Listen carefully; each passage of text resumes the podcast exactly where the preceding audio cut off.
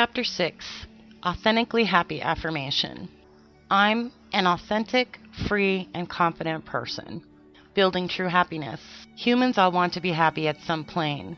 We're almost always on an uninterrupted journey to seek satisfaction. All the same, we don't always know where to look, what to do, or yet what it would be to make us really happy.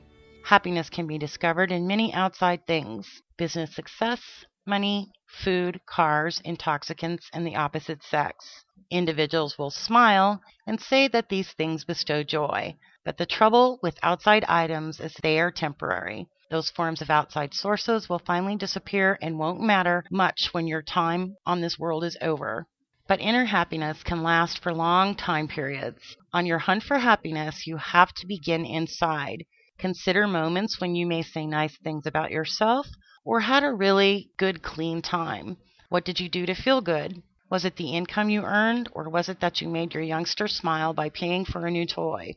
Was it the food that you consumed, or was it the company you were with that partook in the meal with you? Outside objects that bring felicity to you are frequently extensions of an inner need. Once you've received some self-awareness of what makes you happy, consider what you do or feel for other people that makes them happy. Most individuals will feel some form of compassion for others and want to do things to help them feel fine.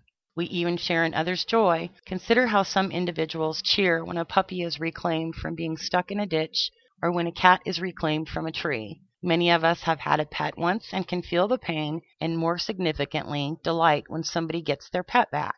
When you realize who or what you feel the most compassion for, you'll begin to have a sense of direction on what to do to accomplish that happiness. Begin to do something about accomplishing that happiness you felt through compassion.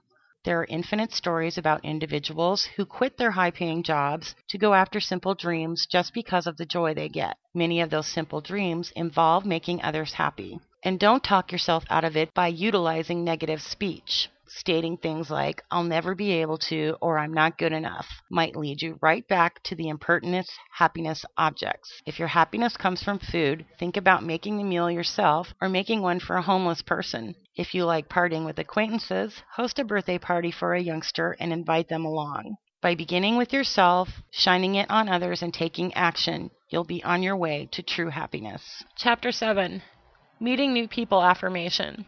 I can meet, insert your number here, new women/men today. Bring new people to your life. There are a few easy ways to make yourself more accessible and put others at ease around you. Alright, so once you're sitting someplace alone in a room full of individuals, don't fret. A couple of behaviors might need to be altered, but you are able to meet new people. Drawing in a potential mate or even just a fresh friend is human nature.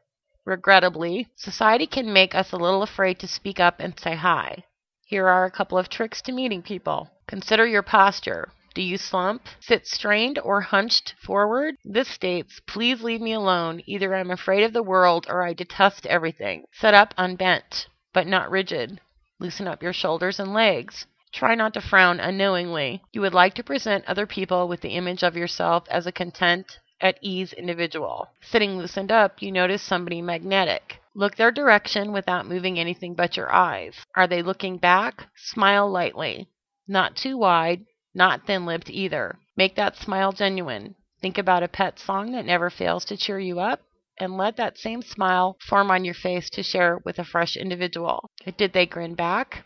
If they did or didn't, it doesn't truly matter, unless they establish a look that signals back off. Now to advance. Keep that smile and introduce yourself. Are you both reading in a coffee house? Go up and discover what the person is reading, since you're looking to extend your literary concerns. At a party and someone is seated alone, go up and ask to keep them company, since you weren't speaking to anybody at the moment. I encourage you to utilize your own words to play off whatever the other individual might be doing. Keep the conversation easy. No babble of exes, party gossip, government, unless the other individual brings up the subject. And even then, step cautiously. Be open to their beliefs, but feel free to state your own beliefs. Nobody likes a fraud. Laugh lightly in appropriate spots. Lean towards the other individual when discussing something intriguing. Keep at any rate 1 to 1.5 feet of distance between you, unless they move closer, however. This seems to fit most comfort zones, and let your face be expressive and unstrained. Be earnest in your conversation. Most individuals can tell who isn't being earnest, and no one is worth altering who you are. Don't monopolize anybody. If the conversation has been beneficial for 3 straight minutes, give them your number and excuse yourself. You never want to look dire or clingy. What's the worst that might occur? They don't telephone, so what? Do this with at least one individual a day, and you'll have luck in making fresh associations.